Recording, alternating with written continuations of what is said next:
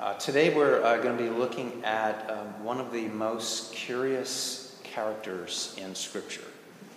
Uh, it's a very endearing character, and it's easy to identify with this character because he's so utterly human. He's so relatable. There are moments when we see this character absolutely say outlandish things.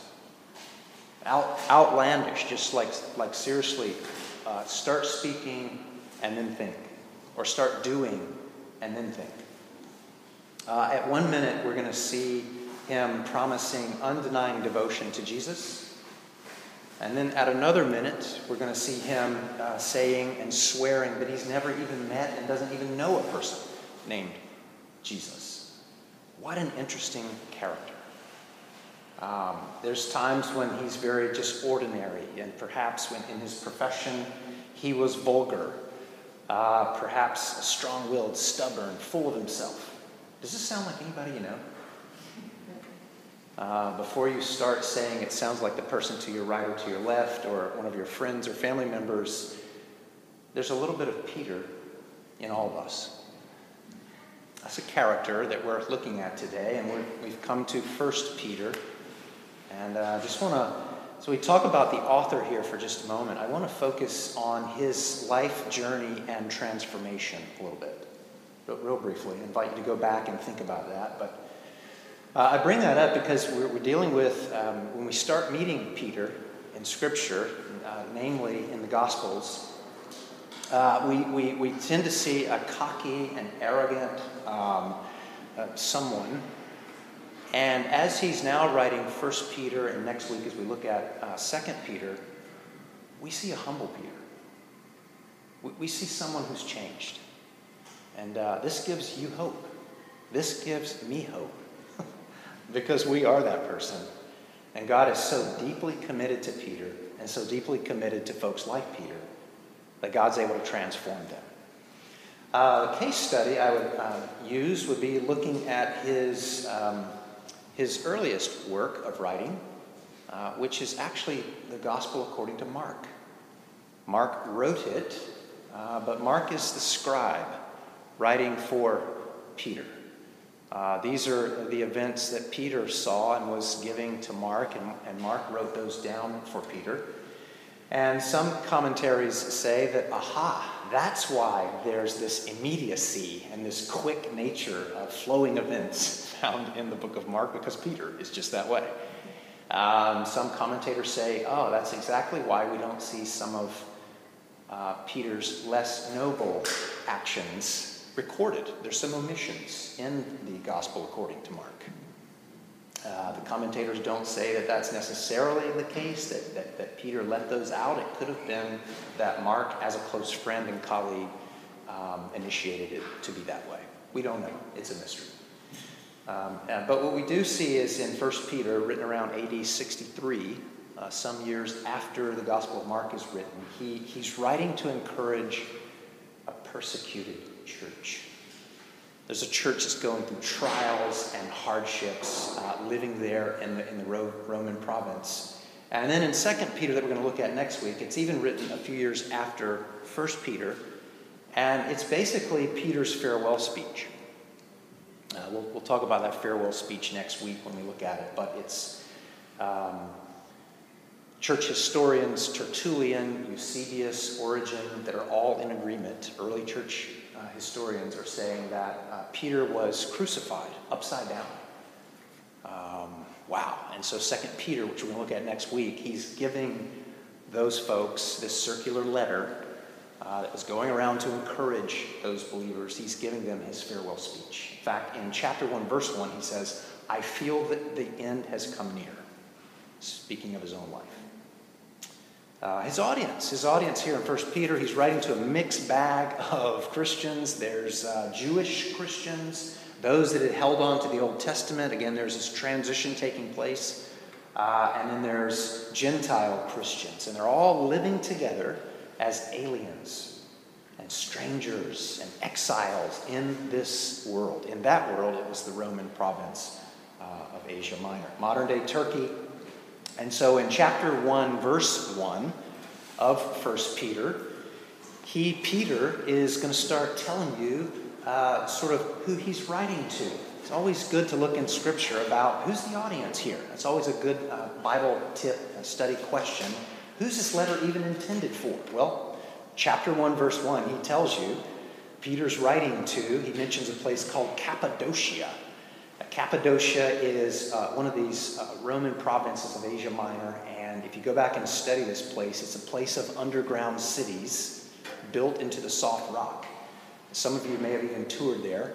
I'm yet to tour there. I can't wait to make it uh, to that part of the world. But these people, uh, this is where the underground church was. This is where we get the word underground church that some of our brothers and sisters in China and other parts of the world uh, who are worshipers of Christ are worshiping Christ sort of in an underground way. Um, it's where they hid from oppression. This is where they ran and hid in that underground city. And Peter is writing to these folks to encourage them in the midst of all the oppression they're going through. There's a final greeting that he gives in chapter 5. Uh, if you flip all the way to the end of 1 Peter, and we discover that Peter is writing from Rome, which Peter calls Babylon. That's curious, isn't it? Why is Peter calling Rome Babylon? Peter is thinking back of how Jeremiah chapter 15 51 also spoke about unjust nations around the world. And so he's referring to that as Babylon. That's what a Babylon is. This is an unjust, oppressive country anywhere in our world. Uh, four major themes that I caught as I was uh, reading, studying through 1 Peter. One is God's people have been misunderstood and have been a misunderstood minority from the very beginning. There's dark spiritual forces of evil at work, inspiring hatred and violence. And God's people have been exiled from their true home and future renewed creation. That's a big theme happening in 1 Peter.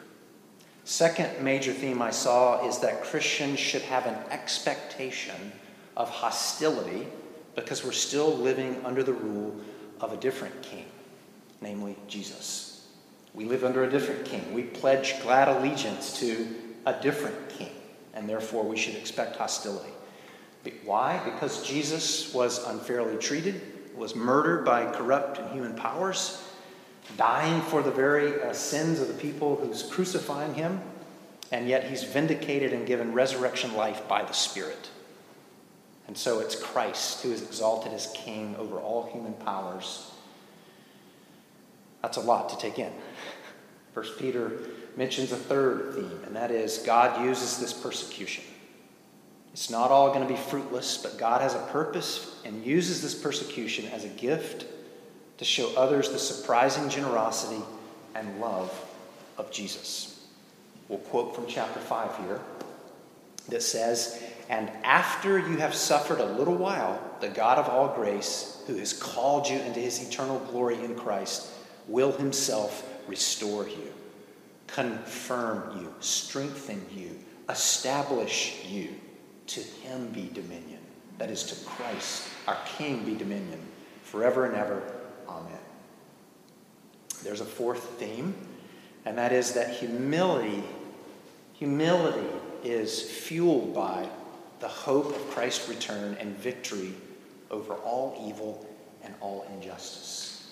So, as we live in this world, as we live in San Francisco, and as Peter is writing to those who are living in an unjust world, full of oppression, um, Peter himself is going uh, to, uh, again, as we said earlier, going to be crucified upside down during the reign of Emperor Nero. Uh, during all of that, we're to live in humility. And it's with an eye on the future of Christ returning. So that's the topic we're going to look at right now this sample passage uh, regarding humility. So thanks for listening to the summary of 1 Peter. Now we're going to get into a sample passage of 1 Peter. I've chosen 1 Peter chapter 5, verses 5 through 7. And I'm asking, what does humility look like? Or you may ask it, how do you grow in humility without bragging about it? Thanks for catching that. How do you grow in humility without bragging about it? See, you could learn a lot today and go write a book about humility, but you can't brag that you wrote the book on humility. You've lost your humility at that point. Notice the incentives here as we start reading this verse. I want you to listen to some incentives for humility. Because if you're doing some sort of cost analysis as you listen to this talk on humility, there's some incentives for humility. It says that God opposes the proud, but gives grace to the humble. There's an incentive.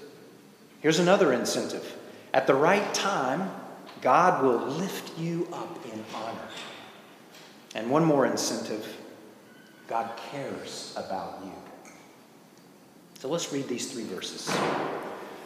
All of you dress yourselves in humility as you relate to one another. For God opposes the proud but gives grace to the humble. So humble yourselves under the mighty power of God, and at the right time, He will lift you up in honor. Give all your worries and cares to God, for He cares about you. I have to say, in talking about humility, anyone right now that feels like they don't need to hear a sermon on humility is proving uh, that they do. Anyone who's thinking of someone else and they're, they're telling themselves, man, I wish so and so was listening to this sermon on humility, uh, we have blinders on. Every single one of us struggle with this thing called humility. Muhammad Ali, you may remember him and his quote on humility uh, when he says, When you're as great as I am, it's hard to be humble. Or Ted Turner, who said, If only I had a little humility, I would be perfect. Or Joe Namath, I can't wait until tomorrow because I get better looking every day. Or Friedrich Nietzsche says humility is the cornerstone of a weak and reactionary slave morality. Or Jesus Christ. God blesses those who are humble, for they, one day, will inherit the whole earth. Be humble will not draw a crowd. That message, that talk, is not going to draw a crowd uh, that is not the self help book that's flying off the shelf of how to be humble. And your next job interview, whether it's for entry level or the CEO, they're not going to ask you, How is your humility quotient doing? It's not a popular to- topic. Yet, Harvard Business School, in a recent study that I read among uh, 1,500 workers from China, Australia, Germany, India, Mexico, US, said that the best leaders are humble leaders. Forbes, in a recent article called The Paradox of Humility in American Business and Society, they say American culture does not prepare us for this approach to leadership, nor does academia.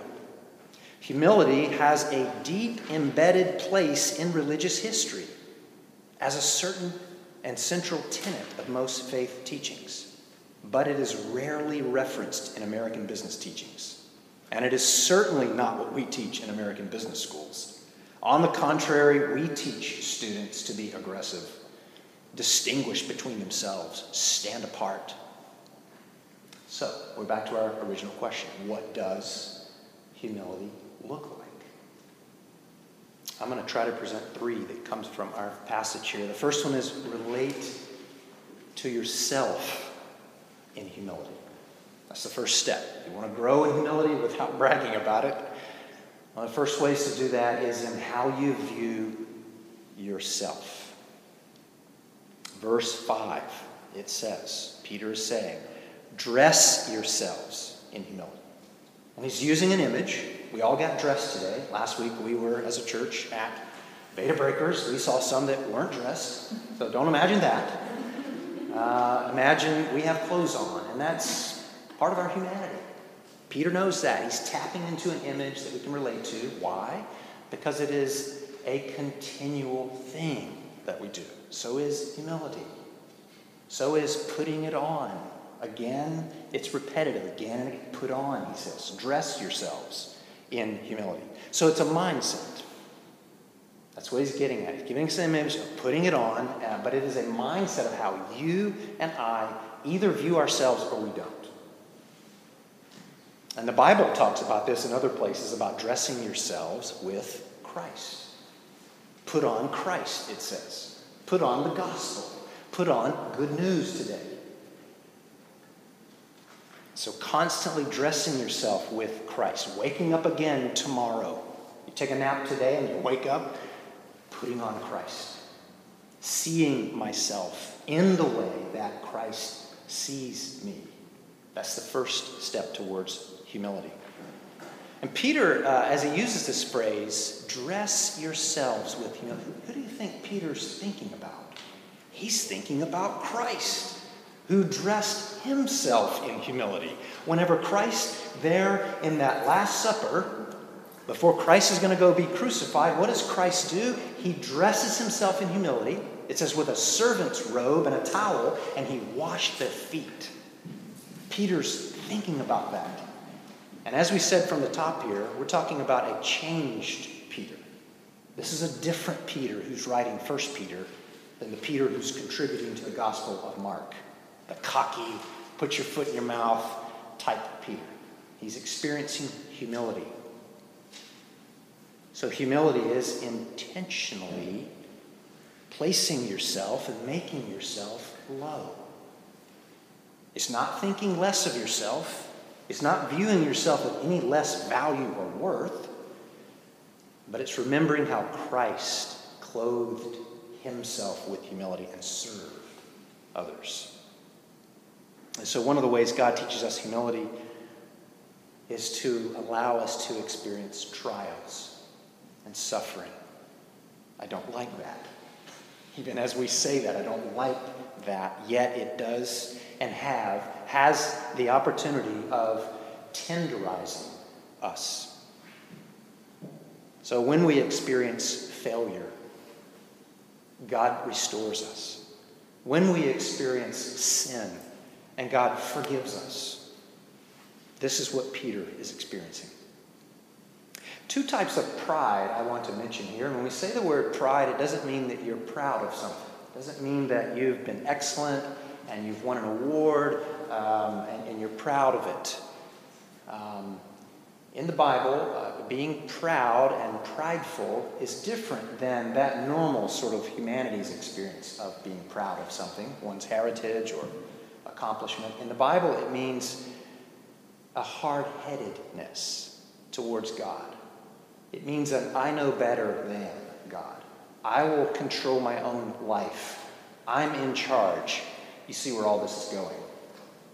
Um, that, that's pride in the Bible. And so here, there are two types of pride I want to mention what, what I would call high pride and low pride. High pride and low pride. High pride, some of us think way too highly of ourselves. We just do.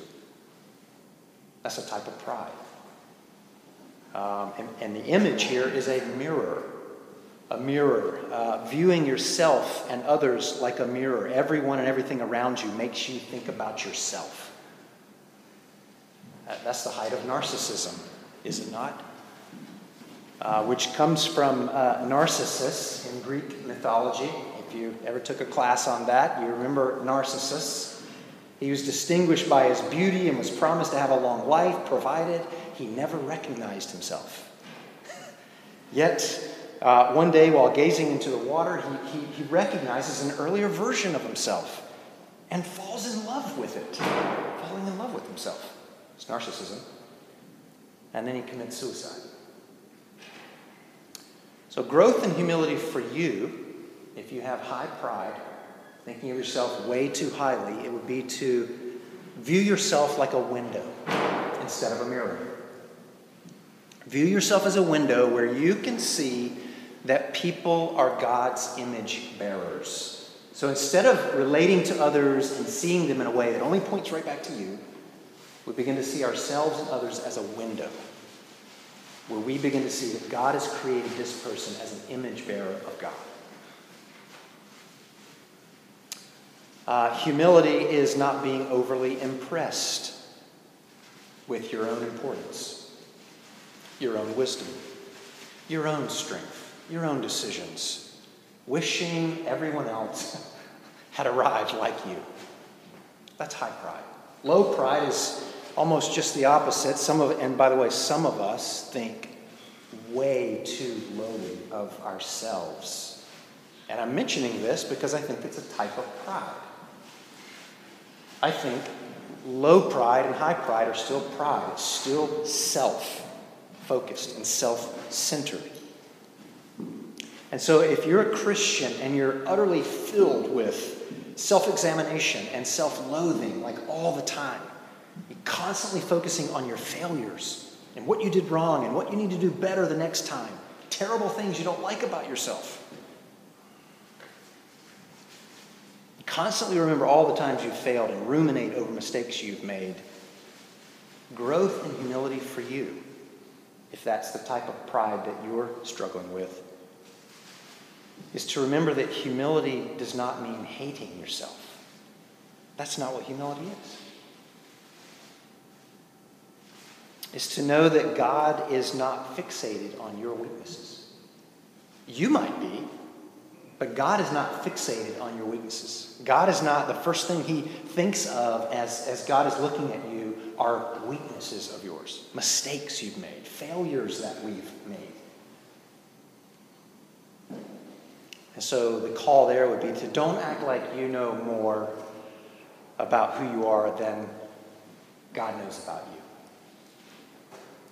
you. And so for a Christian, God calls you his beloved. This is again, you want to grow in humility, we got to learn how to view ourselves. That's the very first step. And God calls you beloved. And that's hard for some of us to imagine ourselves as beloved. He calls us friends, co workers, treasured possession. He says in Psalm 119 that you are wonderfully made. Go read that. He's talking about you and how he thinks about you, how he views you. He's inviting you to view yourself in the same way. Or Ephesians chapter 2, verse 10, that he refers to you as his poem or his workmanship. And then in Psalm 56, verse 9, it's very simple but profound. He says, God is for you. That's how God views you. He's for you. So, how do we grow in humility? How do we do this? I think it's to repent. Repent of pride. High pride for some of us, repent of low pride for others of us. Repent and embrace God's love for you. Reflect on God's love for you.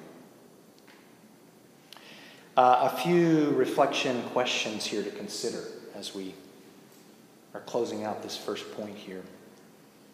Am I constantly focusing on my weaknesses or my strengths, viewing myself too highly or too lowly?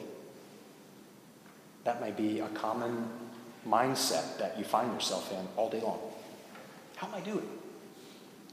Another reflection question is Am I remembering my identity in Christ that assures me of love? All right, lots to think about there. Let's move on to the second uh, thing that humility looks like, and that is to relate to one another in humility. And by the way, these aren't like sequential steps that once I get finished with the first one, I'm good, I never have to do that. No, no, he's saying dress yourselves in humility.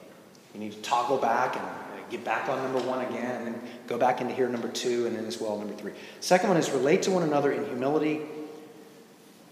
Verse 5 is telling you here uh, dress yourselves in humility towards one another, and it means putting others above yourself.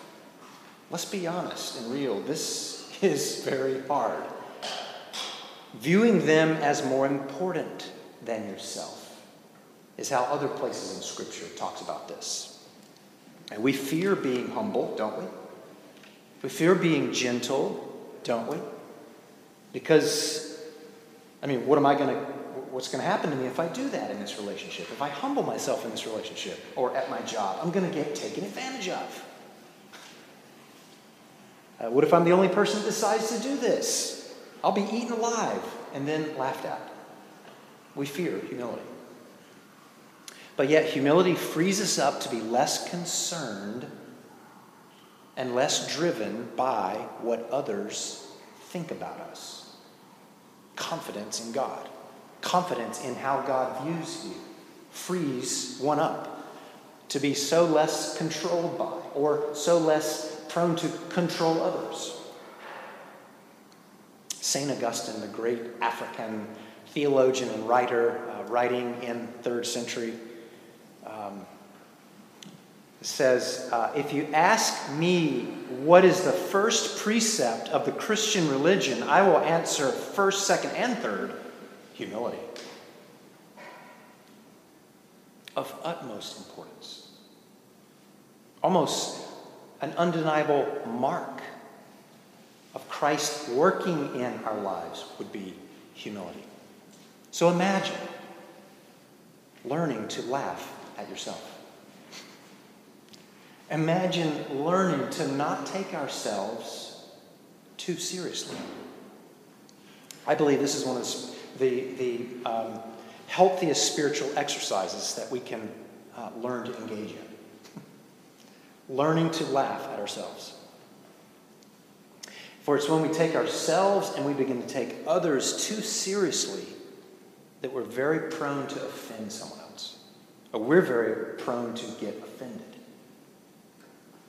And St. Augustine puts himself in perspective here by using the self deprecating humor. Maybe you've heard this quote before of St. Augustine. Famously, he says that before his conversion, he had prayed to God, God, give me chastity and self restraint, but don't do it just yet. He's already teaching us something there about how to view yourself. Don't think so highly of yourself. Don't be so serious about yourself. Imagine embracing feedback and even criticism instead of acting like we know it all. Imagine what that freedom would feel like and look like as we dress ourselves in humility towards one another. I'm thinking of a silly example of my father teaching me to ride a motocross dirt bike you know, six or seven years old, and the first lesson I'm getting is not only how to sit on the bike, but where the brakes are. And as I remember the story, I was very self confident, and I was just pushing my dad's hand away from those brakes. I don't want to hear about the brakes. That's total pride, it's total arrogance. And I want us to imagine being open to feedback being open to criticism, admitting we don't have to have all the answers. I don't have to be the one with all the new insight. I don't have to be the one that's going to say it in a certain way and be viewed in a certain way by others. This is what humility does. Imagine dialoguing instead of debating. This is what humility does.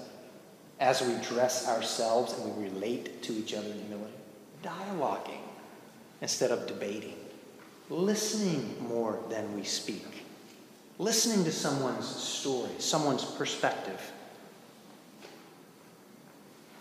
asking questions when you don't understand, validating others, and creating a learning environment. Or imagine sharing our mistakes instead of acting like we're perfect. Or that we have it all together. And that's because a Christian, someone like Peter, as he's writing, and for you as a Jesus follower, you're beginning to get and beginning to understand that there's no need to in- intimidate others. There's just no need. There's no need to attack others. There's no need to prove yourself. Humility, reflection questions under this point to consider would be when in a disagreement, and I better, am I better at listening or talking? Another one is Do I habitually consider the needs of others as more important than my own? And another reflection question is Am I often unnecessarily critical of others, or do I speak graciously to others? Third uh, and final point here is to relate to God in humility. I mean, Peter, Peter gets right to it. I mean, he's telling you to relate to yourself, you relate to others. And again, the incentive here in verse 5 is God opposes the proud but gives grace to the humble. A quote by J.C. Ryle says Pride is the oldest and most common of sins. Humility is the rarest and most beautiful of graces. It's very rare. When we see it, when we get next to it, we're drawn to it. Verse 6, if you're looking at the text, it says, Humble ourselves under the mighty power of God. And if you're more of a skeptical mindset right here, you you probably are saying, Yep, see there, I knew it. I knew it. I knew this was all going to be about uh, God trying to get me under his control, trying to put the straitjacket on me right there. And uh, what I want you to imagine is a good God, a loving God, a merciful, kind, compassionate God. And so humility under God's mighty power would be simply surrendering to the lordship of Christ. It's a mindset, it's a heart that says, I, I, I want to yield. I want to humble myself today as I'm going about my day, even before I go to work today, everything I'm going to be engaged in today. Lord, I'm checking in with you vis a vis prayer by saying, I surrender. I'm coming under your authority today. That means you know best, I don't.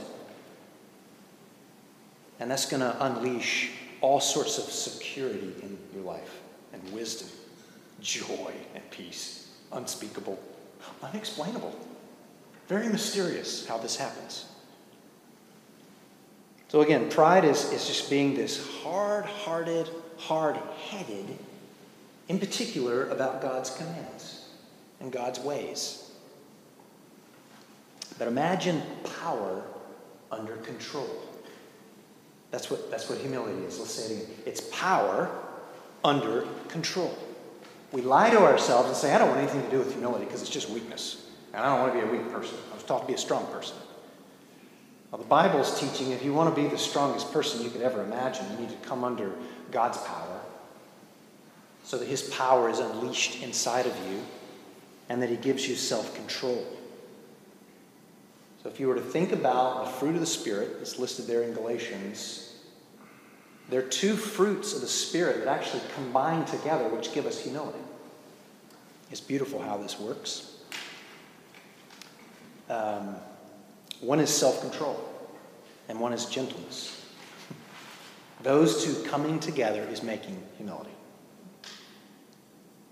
We'll use uh, some knowledge here from the book of Proverbs that says it takes more strength to be humble than it takes to be prideful. Proverbs chapter 16, verse 32 says, Better to be patient than powerful, better to be gentle than a warrior, better to have self control than to conquer a city. So imagine humility growing from the inside where God dwells inside of you. You can't leave here right now after this saying, you know what, what I've heard him say is, I need to go work hard at being humble. And I'm just going to do it. I've, I've dreaded it for years, and you know what, it's just time to get serious about it. You've misheard all of this. And humility is grown inside of you because that's where God resides. God brings that and grows that inside of us. So I want you to imagine humbly confessing our sins to God. Again, we'll use Augustine here. His book called Confessions. Wow. It's called Confessions for a good reason. He confesses his sin. He, he notes his propensity for stealing, gluttony, and cheating as a child and as a teen, along with his strong sexual urges in this book. And he confesses disobeying his parents, his teachers, as well as his thirst for the praise of others. It's a very humble book called Confessions. But imagine being humble under God's mighty power that we can confess our sins instead of defending ourselves. The last thing that we'll look at here is in verse 7 in terms of uh, putting on humility and coming underneath God's mighty power. Are you looking at verse 7 with me? Imagine giving all of your worries. I don't know what you came into this room with. I don't know what sort of cares. I don't know what sort of worries. And, and sort of visually, isn't it, isn't it almost a gift that we can't see that?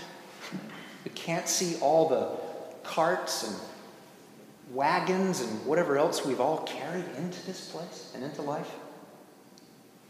But imagine giving all of those worries and cares to God. Imagine that. Look at verse 7. It says, Give all of your worries and cares to God because He cares for you. One other translation says, Cast. And, and think about Peter. He was a fisherman. Of course, he's going to use this language. Everything he's got, cast. Throw all of those burdens that you're carrying, all of those worries, all of those cares onto God because He cares for you. That's humility. The opposite of that is pride, saying, hey, you know what, I'm just heading into a worst possible scenario. Happens all the time. The other shoe's going to drop. I know it. I'm confident of it. That's a low pride that we described earlier. That's pride actually happening right there. Or imagining that everything is great. This is high pride that says, hmm, self reliance, I got it, I'll figure it out. I'll network, something good will come out of all this. And the image of humility is to cast all of your cares, all of your anxieties onto God because He cares for you. That's what humility is. A couple of closing reflection questions on, on this point. When I make a mistake, am I better at asking God's forgiveness or doubling down in self justification? Or when I'm worried, do I cast my anxiety on God? Or do I try to carry that burden all by myself? Let's pray. Let's pray right now that God would grow humility into us. Lord, we, we admit that we are a, a, prideful people. We, we relate here to Peter. And Lord, we see your grace. We see your grace in in the life of Peter, at work in the life of Peter, and at work in our lives as well. And God, we, we ask you to continue that work. Grow humility in us. Help us become more self aware. Help us uh, dress ourselves in humility in the way that we relate to ourselves, the way we relate to others, and Lord, most importantly, the way we relate to you. Lord, thank you for uh, your promises here. That you oppose the proud, but you give grace to the humble. Lord, we pray all this in the name of Christ. Amen.